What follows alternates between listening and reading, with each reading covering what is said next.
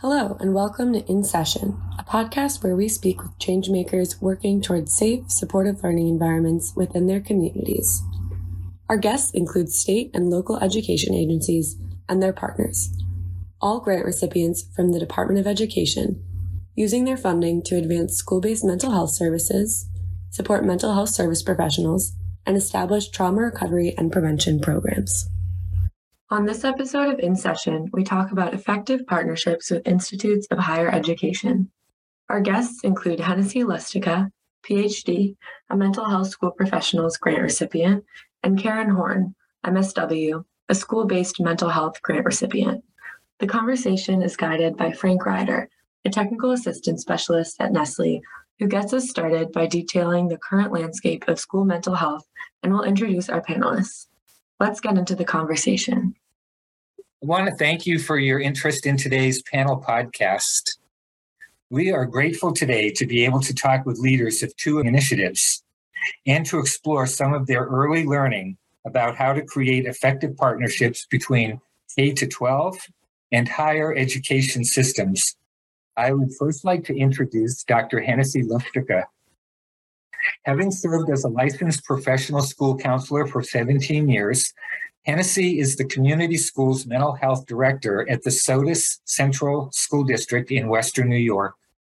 She's also an assistant professor in the clinical mental health program at Medaille College in Buffalo, New York. Dr. Lustica is the project director for the mental health demonstration program. And she has spent the last year as a school ambassador fellow to the U.S. Department of Education. Hennessey, we're really glad to have you with us today. I wonder if you could explain to us a little bit about the scope and the nature of your partnership effort with higher education institutions in Western New York. Sure, Frank. Thank you. Thank you for having me today. So, my job at the Sodus Central School District is to project direct the mental health demonstration project. And the purpose of that project is to increase the pipeline of mental health providers into rural school districts. So, I work across six school districts and I partner with eight colleges and universities in Western New York to place social workers, school counselors, school psychologists, and licensed mental health counselors who are interested interested in working with kids and families in school districts in those rural areas. So when the grant was written, when the demonstration grant was written, it was written for one Institute of Higher Education and three interns.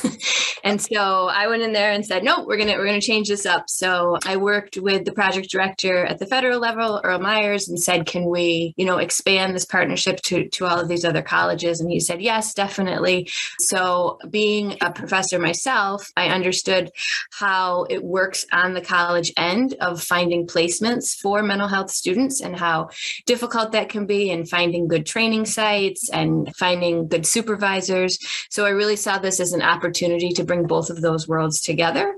So I reached out to colleagues in seven additional colleges and universities. And now we have this beautiful program. We're welcoming 21 interns actually tomorrow from wow. eight of these different programs. And we are the program to beat in the area. We had a waiting list this year. We have to conduct interviews. And we also, we write interns into all of our upcoming projects as well. So wow. we're trying to sustain it somehow as well. That is really impressive. And I'm so fascinated to hear about your own being able to identify as a university professor and to be able to bring that perspective to the challenge of partnering with colleges and universities in this workforce development effort. So thank you for that. And I'm going to come back and learn a little bit more from you pretty soon. But at this moment, I would like to introduce my other colleague, Karen Horn. Karen had 15 years experience as a school social worker and as a district level project manager before becoming the school-based mental health professionals consultant managing the Wisconsin School-Based Mental Health Professionals Project for the Wisconsin Department of Public Instruction. And Karen has been in that state level role for about two years now. Karen leads DPI's federal grant on recruiting and retaining school based mental health professionals. but she came to the state agency from Milwaukee Public Schools. Karen has a Director of Special Education and Pupil Services license in Wisconsin. She, of course, has a Wisconsin school social worker license, having earned her master's in social work. And I've had the great pleasure to work very closely with you, Karen, over the last many months. And I'm very much in awe of the work that you and your Wisconsin team are doing. I would like to ask you to, as um, Hennessey did, to share a little bit about the scope and the nature of your partnerships with colleges and universities in Wisconsin. Thank you so much, Frank. It's been a pleasure working with you as well, and it's so exciting to be a part of this project here in Wisconsin. As Frank mentioned, I am the project lead for the Wisconsin School Based Mental Health Professionals Project, and that really has taken a two phase approach. So, as Frank mentioned, I'm on year two coordinating this work. I work with a work group as well. So, prior to my starting with the Department of Public Instruction, uh, there was a team that filled out the application and uh, they were awarded this grant. So through this grant, I now have the ability to lead this work. And it's a true joy because school social work is, is near and dear to my heart. And being able to support and increase pupil services staff across the state is a wonderful opportunity our particular project is focused on two phases. So, the first year and a half that I've been with the Department of Public Instruction, we've been focusing on establishing relationships with universities. And for us, that is through our University of Wisconsin public university system. And we have 10 contracted partnerships with University of Wisconsin programs. So that includes four school social work programs, three school psychologist programs, and three school counseling programs.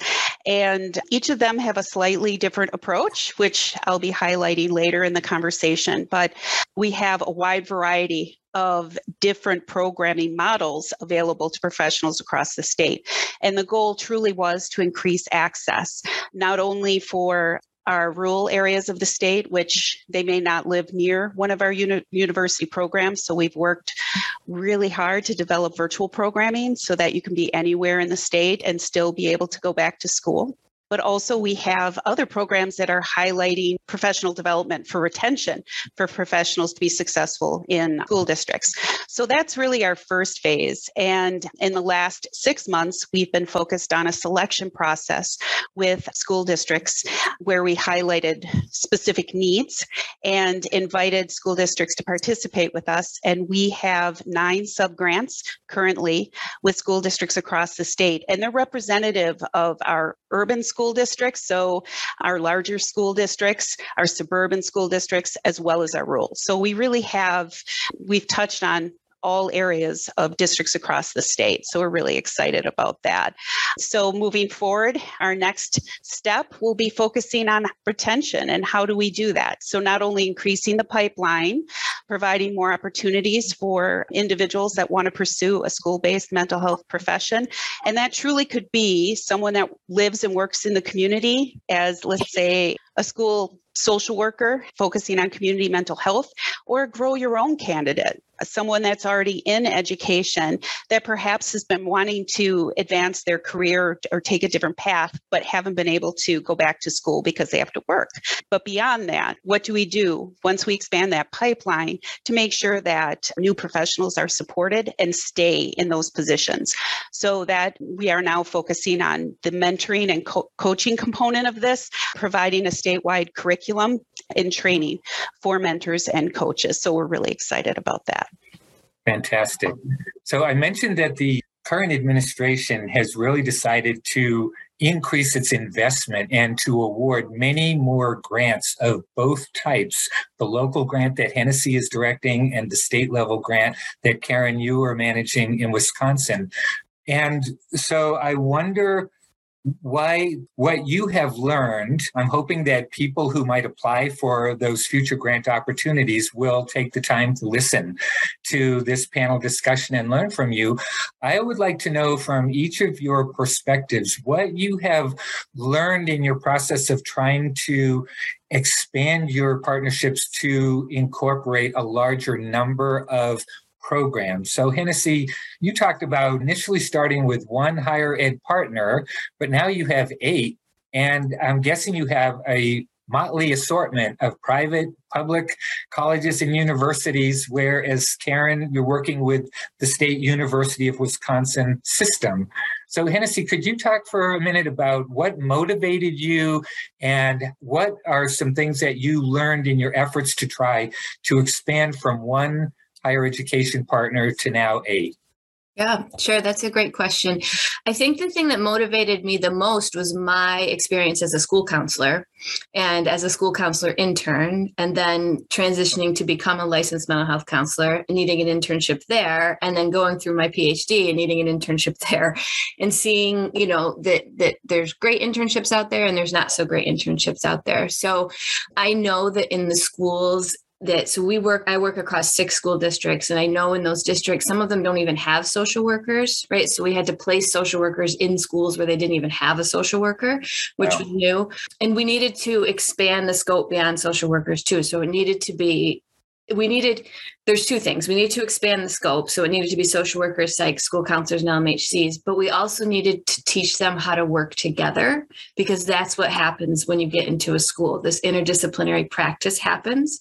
And so when you're in a college as a college professor like i teach in the clinical mental health program my lane is clinical mental health. So i teach my students to do that. School counselors teach their students to do that. Psychologists teach their students to be psychologists. But the thing that's missing is that collaboration piece. So on conversations that we have on the university side sometimes is what can we do to better prepare our students to be able to work across disciplines with each other to help support students, staff, and families.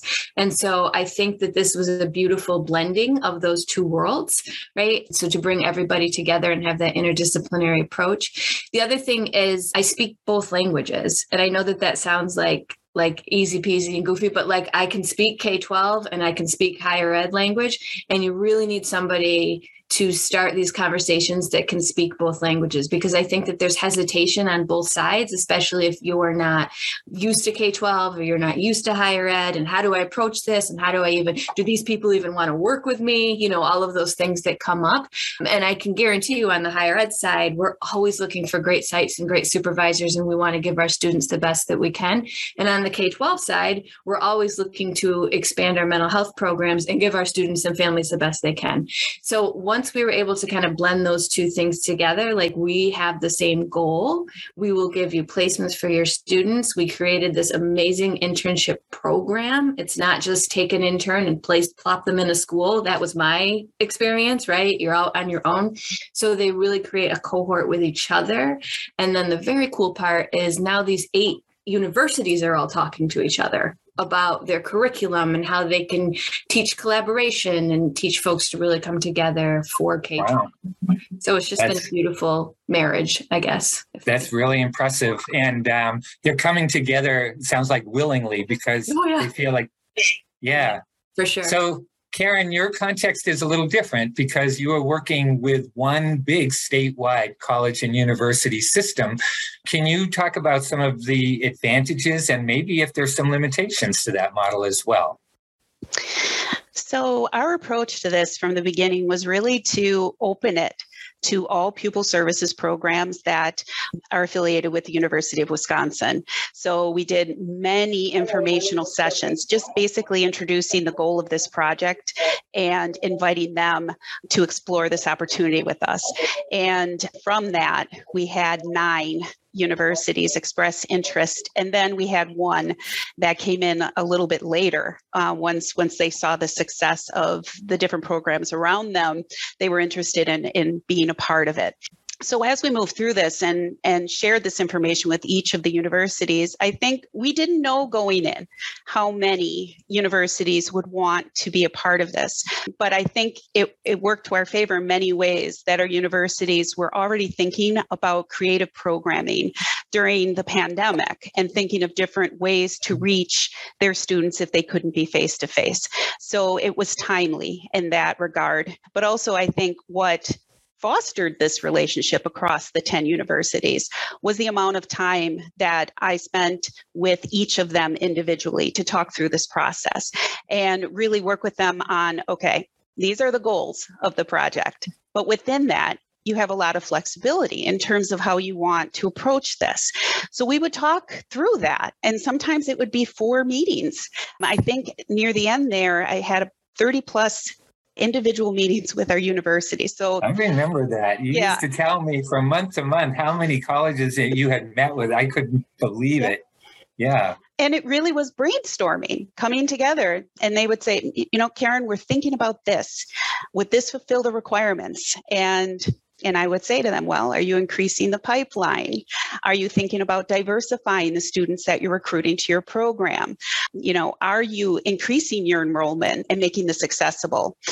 And within that, there's a lot of room for creativity. So, what happened through that process is that our, our universities each had a, a slightly different take on how they would implement this, which I think is added value for anyone thinking about going back and becoming certified as a pupil services professional because we all have different needs and different situations.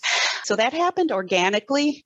But truly, nice. I think the key to this is communication right? Mm-hmm. That process of walking through it, thinking about possibilities. So it did take time. It did take time, but it was it was valuable because I think out of that, each of the universities were able to think about the culture of their own organization. What what have they struggled with historically? How could this particular grant address some of that and expand their enrollment?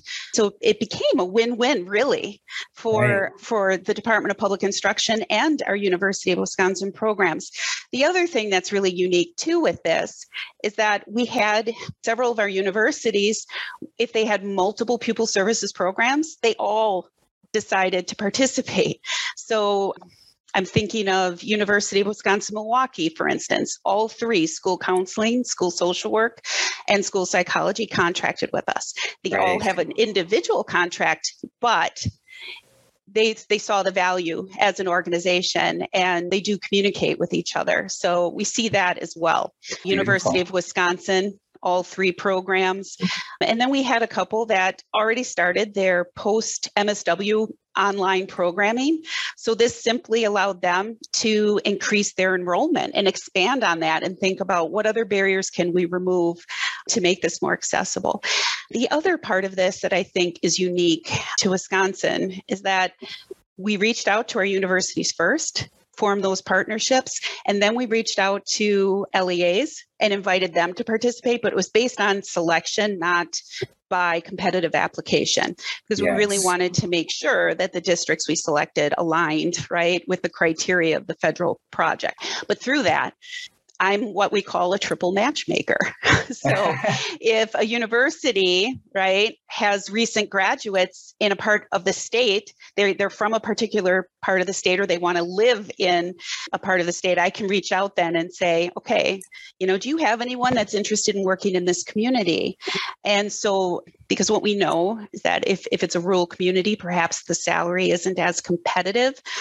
But if you're from that area and that's where you want to settle, you're much more likely to stay in the school district. So making those connections, but then too, thinking about I mentioned earlier, we selected nine, we have nine sub-granted school districts across the state. Well, there's yep. well over 400 school districts in Wisconsin.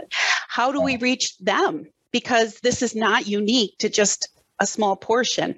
We know yes. that pupil services positions are understaffed. So this allows us to expand that pathway and reach districts beyond the scope of, you know, our sub grants with LEAs. Annie, what would you like to hear? Thank you, Frank. Yeah, I'm curious if either of you can speak to any strategies or lessons learned when working with graduate students and how you keep them engaged and excited about going into this work. Obviously, these professions such as school social workers, school psychologists, etc., are extremely valuable and needed right now. But with retention rates suffering and burnout at a high, have you run into any issues maintaining these students' interests in entering this field? Yeah, sure. I think for us, building that cohort that I talked about is key. Like we have our mental health demonstration interns come together and we do interdisciplinary supervision with them every other week. You know, there were challenges with that. COVID happened and we had to be virtual and all of those kinds of things. But they formed this community amongst each other where they could go to each other, you know, as well as me or their supervisor, or whoever, we also we meet them where they're at you know when i was thinking about karen was saying too like you, we i have private colleges i have state colleges i whatever but they have different programs in there. So the different programs need different things too as well as just the different colleges. So we have all of our school psychologists are at the doctorate level. So they need something very very different than our master's level social workers and our master's level school counselors. Our lmhcs need to do therapy in the schools so we have co-located therapists in all of our districts.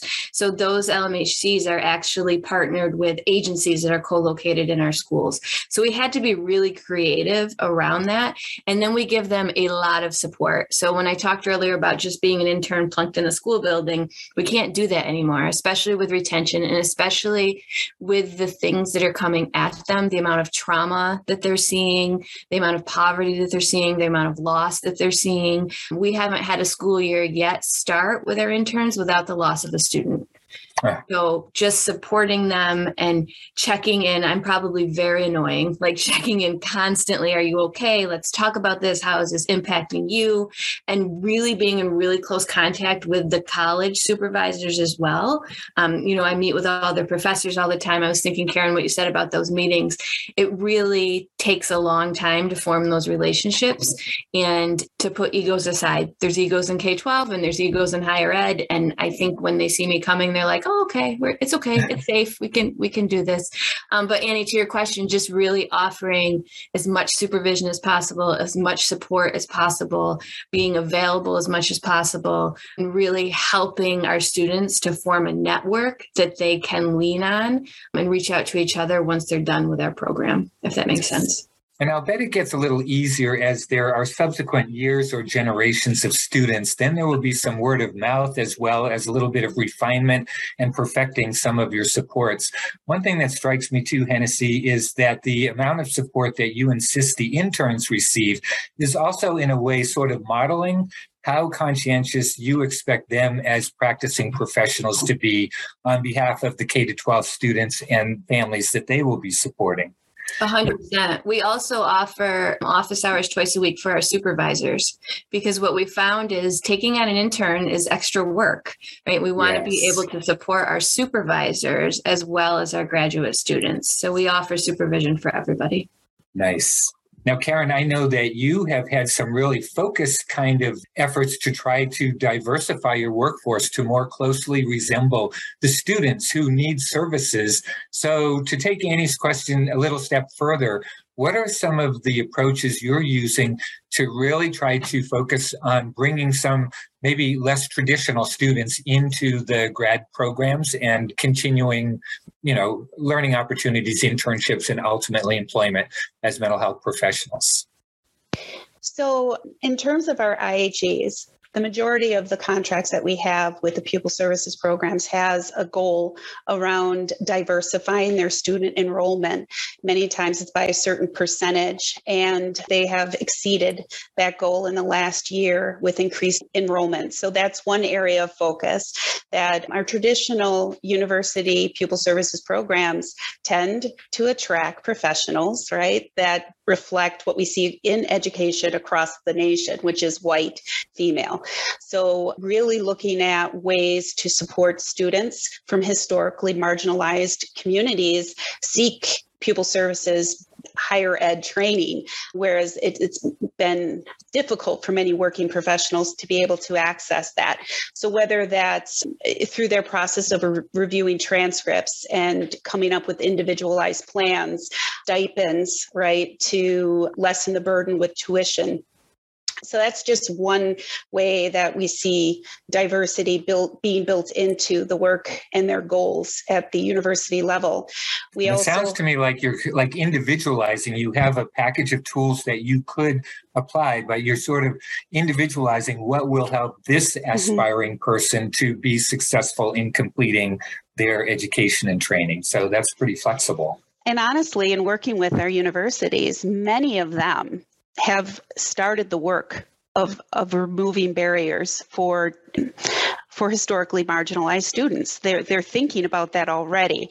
So that's where that collaborative process and planning to help them bring that to fruition is a big part of the contracting process and planning. But also in working with our LEAs, I mentioned early on that we have our larger districts that, and you know, my background is with Milwaukee Public Schools, our largest di- district in the state. And, you know, in, in these larger school districts, there's a high percentage of African American, Hispanic, BIPOC students, and that is not reflected in the pupil services staff in these districts. So what we did from from the SEA perspective was develop specific SMART goals that they could select from if they chose to participate and receive a sub grant from us. So, diversity is first and foremost for those larger districts. And then for our rural and, and suburban districts, the focus for them was to increase at least by one pupil services staff, but many of them selected a, a, diversity goal as well. There was a recruitment goal, a retention goal, and a diversification goal. And many of our small districts are already showing, we're in the early phases of this, but they've sought out grow your own candidates within their own district. There was a special education teacher that was interested in becoming a school counselor and is a part of one of our tribal nations here in Wisconsin. So then from that, I was able to partner that school or that candidate, special education teacher that wanted to become a school counselor with our University of Wisconsin Milwaukee program that is really focused on working with Indigenous higher ed students seeking school counseling. And although this particular student is way on the other side of the state, because the program is virtual, they were able to extend their enrollment period. They extended it to accept this student. So it, it's really kind of fostering those connections and also working at a state agency. We we get requests all the time about I would love to work in this part of the state. Do you know of any opportunities? or I would like to go back and become licensed as a school psychologist. Where can I go? So we've developed a guide of all of our participating programs and what they offer and what makes them nice. Unique. and then also a direct contact so that if they're interested in enrolling that they they have someone that could explain the process to them make it a little bit make it a little bit clearer and easier to access it seems to me that each of you, one coming from a local level and one coming from a state level, each of you has some things that you have learned that can be really in service to grantees who are awarded at the other level. So, Hennessey, you have such a command of the local terrain, the colleges and universities all in your area, what the needs of the students, what the families are like, that you can inform the state education agency. And it would be nice if we had about 10 of you around New York who were able to do that on the other hand, Karen, it sounds like you have like some convening credibility being the state agency. You're able to connect somebody from one part of the state to resources in another part of the state. So it seems like each of you has some synergies that you're learning in your job that can be sort of translated to the other context. So I'd like to shift gears and just take a minute to look backwards and then a minute to look forward. And so to look backward for a moment, it I'm almost scared to say this. It feels like as a nation we're on the verge of a post-pandemic era or maybe more accurately, a new normal for the nation where COVID 19 virus might take its place next to the flu and other widespread illnesses that we all know how to manage as a fact of everyday life. But it's been very difficult for each of your initiatives to get started in the context of an unprecedented pandemic. I know you've had lots of limitations. You've talked about some accommodations that you have made. So I wonder if each of you, I'll start with you, Hennessey, could talk about something valuable that you learned out of necessity through the pandemic that you think will be able to support your strategies for the longer term. Sure. I think the most valuable thing we learned was flexibility, honestly you know, when I was hired to do this versus three months later, the world was a different place, literally. And we had we had pressure from our colleges. You know these students these these graduate students need their placements they need their hours they need to graduate upon a certain time. We had pressures from k-12 right? School is school buildings are closed. There's nobody here. How are we going to do this? But how can we support kids and families at home using this program? So i think that that was probably the biggest challenge. And then little things came up along the way with that like understanding that internship students are people and they're humans and they you know they each had their own story and they each had their own kind of stuff for lack of a better word from the pandemic. Some of them had parents that were ill. Some of them had parents that were essential workers. Some of them were essential workers themselves and going to school on a part-time basis. So how can we support both of them was yeah. something that we weren't ready for for right. honestly we had never done it before. And so just learning to be flexible and saying okay if a mistake is made a mistake is made. This is a learning environment for you and we will support you and help you. And and i think because of the constraints of the pandemic our administrators across all of those districts were so open to having extra help and extra yes. support social emotionally and mental health that they really integrated the interns into the school culture in a way that might not have happened if the pandemic didn't happen. That's a really good point and you were able to learn from that you know best practice. So even when we're not in that context you've now learned that and and you can put that up front in setting up internships for success. Yeah that's really great. And how about you, Karen? What are any kind of adaptation related to the pandemic that you think is going to be able to support your efforts in the long term? Well, I think the one thing that we learned through the pandemic is that the way that we approach work can look different. And also the way that we approach virtual programming, that in fact it can be very flexible and allow us to continue working in schools while going to school in the evening or on the weekend according to our own schedule.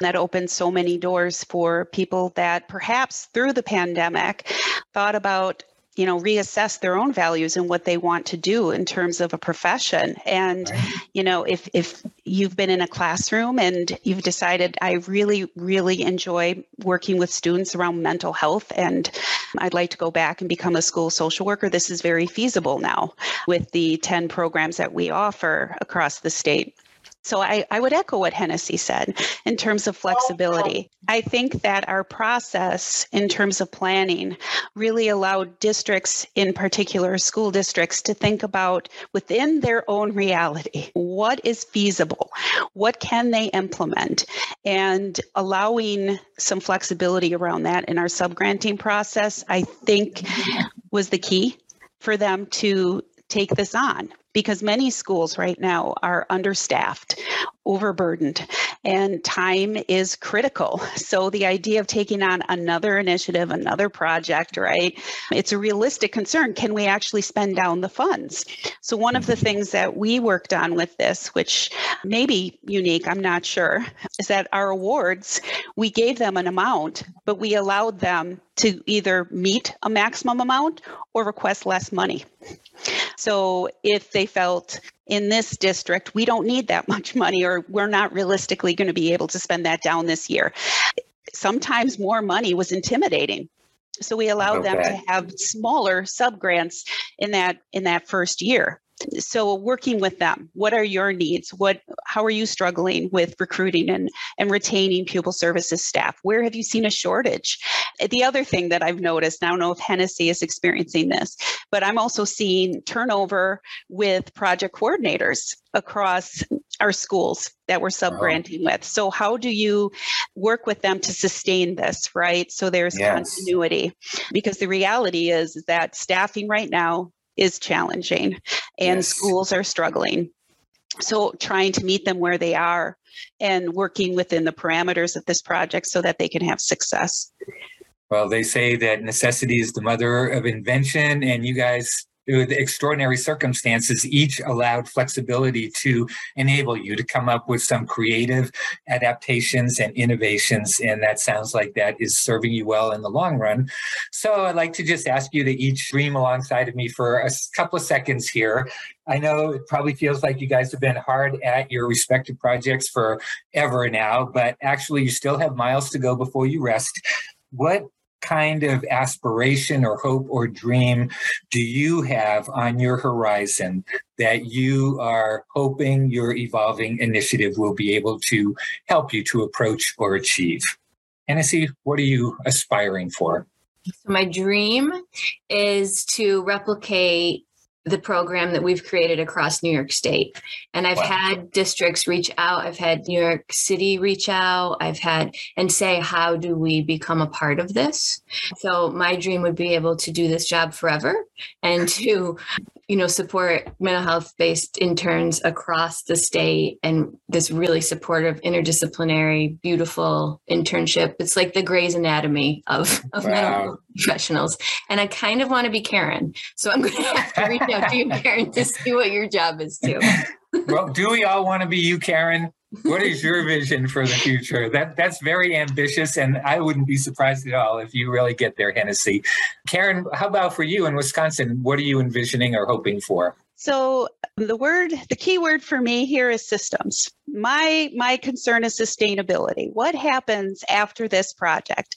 Because to me, if if we are simply placing pupil services staff in schools for one to three years that's not my goal. The end game is, is developing a system that continues to expand that pipeline so that we increase pupil services staff and also increase the candidates for school districts to select from. So my dream, my dream is that in working with our University of Wisconsin programs that the any of the programming they've developed through this project that they're able to sustain it. And it's exciting because uh, the truth of the matter is is if they are exceeding they're exceeding their enrollment. I've had one of our universities increase their enrollment well over 100% they doubled within one year. And it didn't necessarily increase their costs. So they're they're enrolling more students so that for them that's an increase in tuition and they're increasing their graduates. So and just with that one university 19 out of 20 were placed this year. Wow. So they're needed, right? Pupil services staff are needed. So our universities are a key to this. If they if they aren't adapting and changing with this with the student population and continuing this programming, I, I'll feel deflated. I, I'm very optimistic with this that we're developing systems that are realistic and feasible for universities to continue this. My goal is to work out of this job. I mean, truly, I would like to see our state systems supporting this. And then for our LEAs, you know, one of the things that we really wanted to focus on was not using the funds to pay someone's salary, but how do you build this into your budget? So they could use salary as match. And that's key because once they build it into their budget, it's much more likely to stay. My my ongoing concern is once these funds are done, what does that mean for these professionals that were brought on? The idea here is, is we want to recruit and retain, right? And we have a long way to go before we're at the recommended ratios. I can say that here in the state of Wisconsin, just one example, we have one to 1900 students, one social worker to 1900 oh. students, when when in reality it, it's meant to be one to 250. Right. So that's why if we want to have a lasting impact, our systems need to continue. So the University of Wisconsin continuing this work, and then with that increase of candidates that there are more applicants that you know our districts can select from candidates and be competitive in their hiring processes. So for me, it's about sustaining. How can we have a lasting impact because this is so much more than a five year project?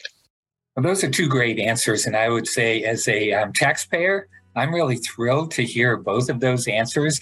Hennessey, I can't wait until you are the Karen of New York and you're able to help bring what you have developed in Western New York to statewide scale. And Karen, I love the idea that your ultimate aim is to create something that is so permanent that you can put yourself out of a job. And maybe that's what Hennessey will eventually aspire to as well. So you guys are both great. I know you're both very, very busy, and I, we all really appreciate your donating this time to share your expertise with other states, other communities. Thanks very much to both of you. Thank you. Thank you. In Session is brought to you by the National Center on Safe Supportive Learning Environments, or NCSSLE, at the American Institutes for Research. This podcast is funded by the U.S. Department of Education. If you'd like to learn more about NCSSLE, visit safesupportivelearning.ed.gov. For all questions or feedback, you can email us at nestle at air.org. Thanks for listening. Please note the contents of this podcast do not necessarily represent the policy or views of the U.S. Department of Education, nor does it imply endorsement by the U.S. Department of Education.